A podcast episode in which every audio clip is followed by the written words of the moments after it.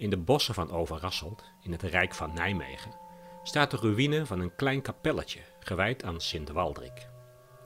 Volgens de overlevering was Waldrik eerst een roverhoofdman die de christelijke prediker Willy Broders gevangen nam en dreigde te doden. Maar toen werd Waldriks dochter doodziek. Willy Broders vroeg Waldrik om een lap stof van de kleding van de dochter en hij zegende die. De dochter van Waldrik knapte op en uit dankbaarheid bekeerde de rover zich tot het christendom. Hij werd zelfs een heilige die zieken kon genezen en dat doet hij nog steeds, geloven veel mensen. Op de plek naast de aan hem gewijde kapel staat sinds jaar en dag een koortsboom. Daar kun je een lapje stof in hangen van een ziek familielid, een vriend of buurman, zodat deze geneest. Vroeger werden er vanuit de omgeving bedevaarten gehouden naar de kapel van Sint Waldrik en de koortsboom. Maar die traditie ging verloren. Tot de mannen van het Gregoriaans koor Schola Cantorum Carolus Magnus uit Nijmegen die oeroude traditie nieuw leven inbliezen. Met dirigent Stan Hollaert en secretaris Jan Verhagen bezoek ik de kapel en de koortsboom. Een eeuwenoude heilige plek.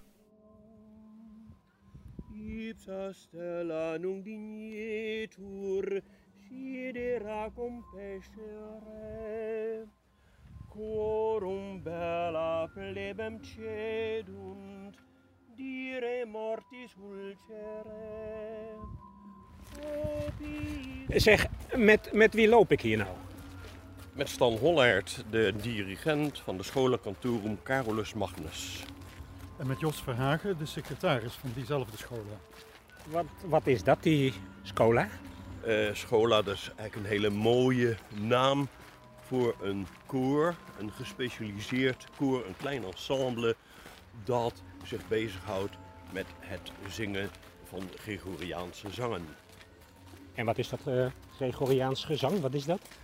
Ja, uh, om dat in een paar woorden te zeggen. Nou, zeg het maar in een paar woorden. Oké, het is eenstemmige middeleeuwse Latijnse kerkelijke zang. En doen jullie dat al lang? Zingen jullie dat al lang, dat soort muziek? Uh, ja, wij als schola bestaan al vanaf 1988. En daarnaast heb ik ook nog een kerkkoor en dat heb ik in 1968 opgericht. Dus ik zing al heel lang uh, Gregoriaans. Ja. Moet je er goed voor kunnen zingen? Je moet er heel goed voor kunnen zingen. Bij onze repetities is de stemvorming, de privé, de individuele stemvorming, is een heel belangrijk onderdeel. Stemmen uh, houden we bij. Elke week weer. Juist. Het is middeleeuwse muziek, hè? Het lijkt zo makkelijk, hè? Als je zo'n psalmodie hoort, dus waarbij een psalmvers gezongen wordt op dezelfde toon. Dan denk je, ach, makkie, dezelfde toon. Doen we even.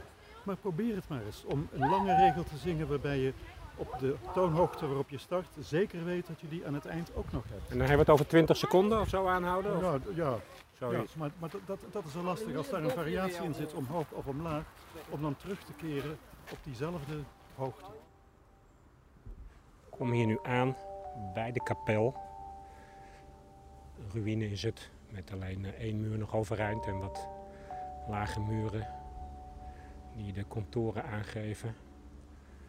Kapel van uh, Sint Waldrik.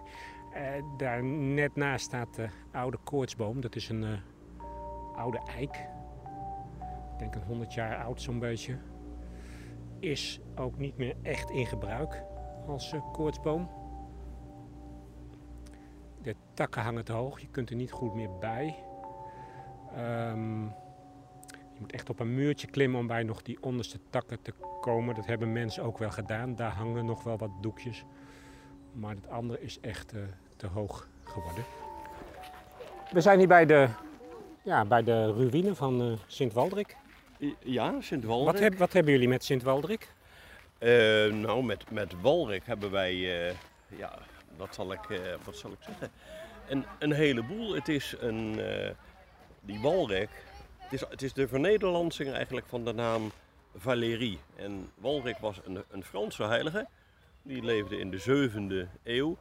En die, terwijl hij eigenlijk min of meer kluizenaar was, maar die man die kon ook zo goed prediken. En die heeft zoveel bekeringswerk verricht in Frankrijk, met name in Noord-Frankrijk en Picardie. dat hij daar een heleboel eh, volgers heeft gekregen. En die zeiden, ja, kom op, eh, we moeten hier een klooster bouwen. En van daaruit moeten wij eh, onze, onze zending voortzetten. Ja. En dat klooster heeft een geweldige aantrekkingskracht gehad. Kreeg ook een geweldig goede naam eh, bij, de, bij de Carolingers, bij het Carolingische Hof. En dus was het zo dat eh, er waren heel veel eh, goederen en landgoederen op diverse eh, plaatsen in Europa die uiteindelijk zijn toebedeeld gaan worden aan dat klooster van Saint-Valéry. Maar wat heeft dat met deze kapel te maken? Oké, eh, deze, deze kapel is een, eh, ik zal zeggen, niet een, eh, behoort niet tot het oorspronkelijke deel, want er heeft hier een klooster gestaan van, die, van Benedictijnen. Die kwamen vanuit Frankrijk hier naartoe. Hè, en hier noemde zich Walrik, maar dat is Valérie. En die eh, kapelruïne waar we nu bij staan, is in de 15e eeuw gebouwd. Terwijl dat klooster van die Benedictijnen, dat is al in de 10e eeuw gebouwd. Maar dat lag, ook op, op dit grondgebied.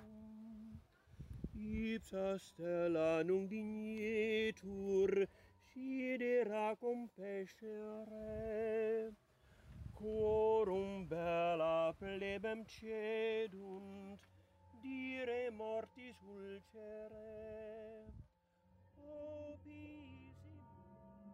Als ik dan even een klein stukje doorloop, kom ik bij eh, de nieuwe koortsboom, die misschien eh, een jaar vijf, tien geleden geplant is. Meter of vier hoog, ook een eik. En die hangt wel eh, tot halverwege helemaal vol met lapjes. Ik zie van alles, allerlei kleuren. Wit babymutsje, schat ik. Een roze sjaaltje. Een grauwe zakdoek. Een stuk van een blouse. Eh, en ook een mondkapje. Die man die, eh, die kon mensen genezen van allerlei ziektes. Ik heb gelezen dat die mensen genas van waterzucht. Dus eh eudeem zouden wij tegenwoordig zeggen.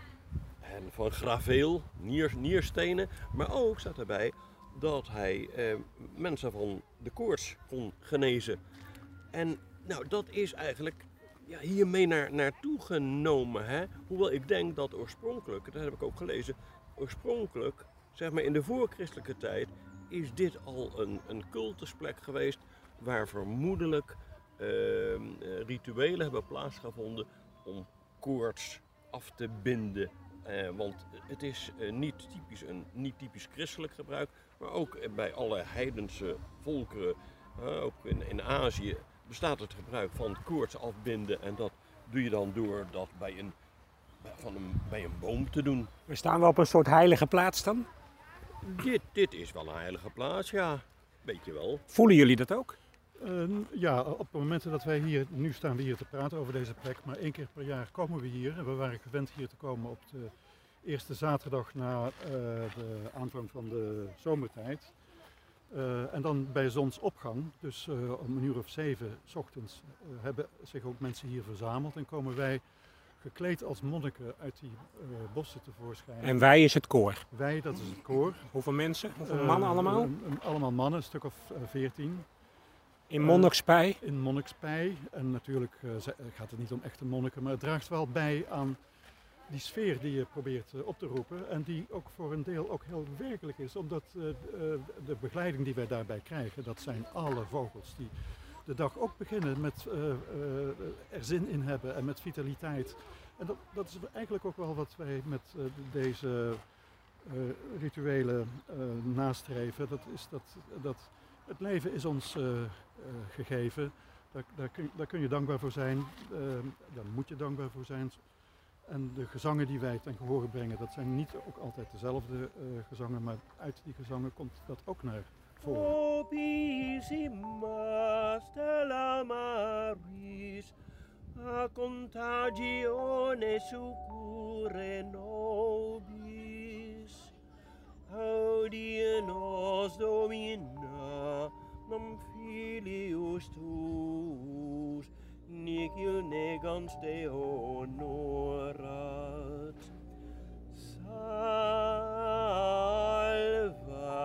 nos Jesu qui pro quibus virgo mater te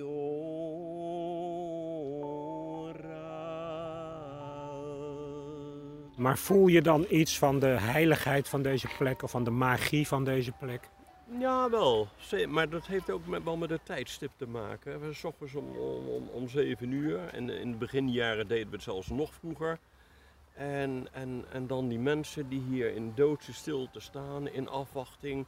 En wij schrijden dan als monniken, schrijden wij hier over dit pad. En vervolgens gaan wij in een kring staan rondom die koortsboom. En, en op een gegeven moment, midden in een gezang over Sint Walrik, over Saint Valéry, dan zingen we ook van dat hij de, de, de koorts wegneemt en dat die mensen gezondheid geeft. En als wij dat gezongen hebben, dat zinnetje, dan gaan er twee van ons gaan naar de koortsboom toe en hangen daar een stukje lijfgoed neer, ofwel van zichzelf als ze ziek zouden zijn, maar meestal van een ander. En eh, ja, dat is een hele fraaie eh, ritus. Ik moet zeggen, het meest indrukwekkend vond ik het nog in het jaar 2011. Want ehm, ik had eh, toen veel contact met Herman Vinkers. En Herman Vinkers is ook een en al Gregorianist. En ik had Herman zo eh, ver bewogen dat hij met ons zou meedoen. Dus hij volgde de repetities van de schola met het hele programma voor het jaar 2011. En dat was net toen, het jaar 2011, dat hij door eh, dat de, de leukemie bij hem toesloeg.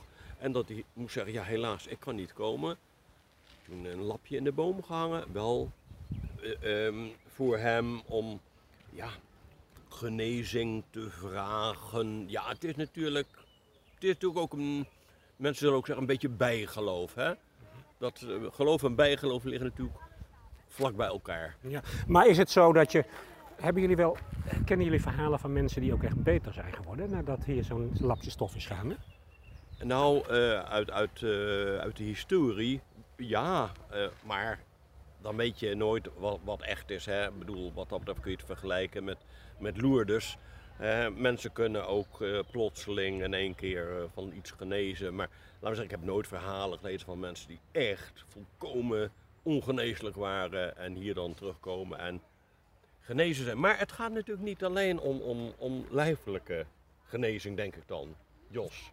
Nee, ik, ik, eh, ik kan ook niet eh, van een wonder eh, Niet? vertellen. Nee.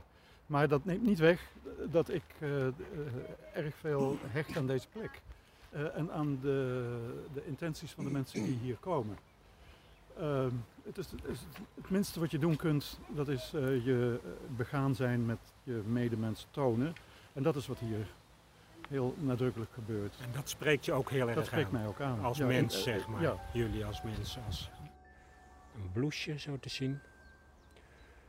En dat zijn toch een stuk of honderd, denk ik. Het is toch allemaal van mensen die hier naartoe zijn gekomen om gezondheid af te smeken voor een eh, familielid of een vriend, kennis, buur die ziek is. is toch wel wonderlijk.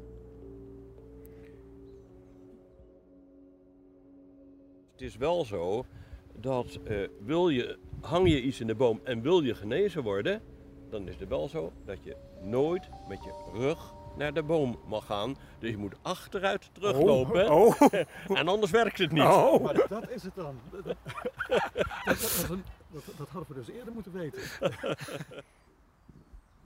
Ik neem afscheid van de mannen van het koor, Stan en Jos, en blijf alleen achter bij de koortsboom.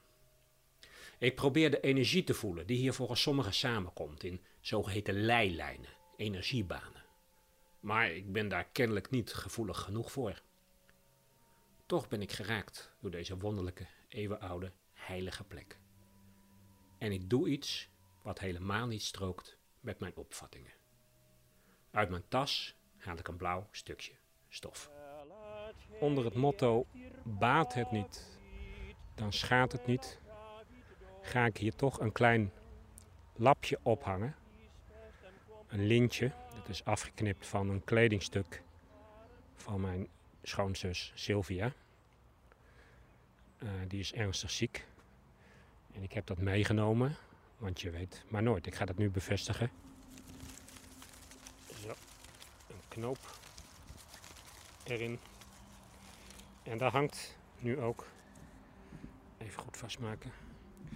En daar hangt dus nu ook aan een van de takken het uh, blauwe lintje. Het blauwe stukje stof van Sylvia. We gaan zien. We gaan ervaren of dat uh, gaat helpen.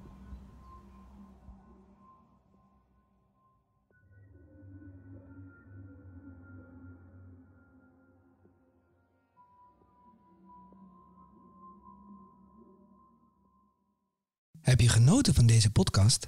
Luister dan ook eens naar de podcast Le Cycliste. Daarin ga ik, Jerry Huinder, op bezoek bij Kees Graafland in Zuid-Frankrijk. Hij woont aan de voet van de Mont Aigual in de Cevennes. Je weet wel, die berg waar Tim Crabbe zo lyrisch over was in zijn bekroonde boek De Renner. En waar de zesde etappe van de Tour de France dit jaar eindigt. Samen met Kees ga ik op zoek naar de verhalen achter de Mont Aigual. Een podcast over extreem weer, vuur, eten, oorlog en een moord. Nu te vinden op ad.nl, Spotify en iTunes.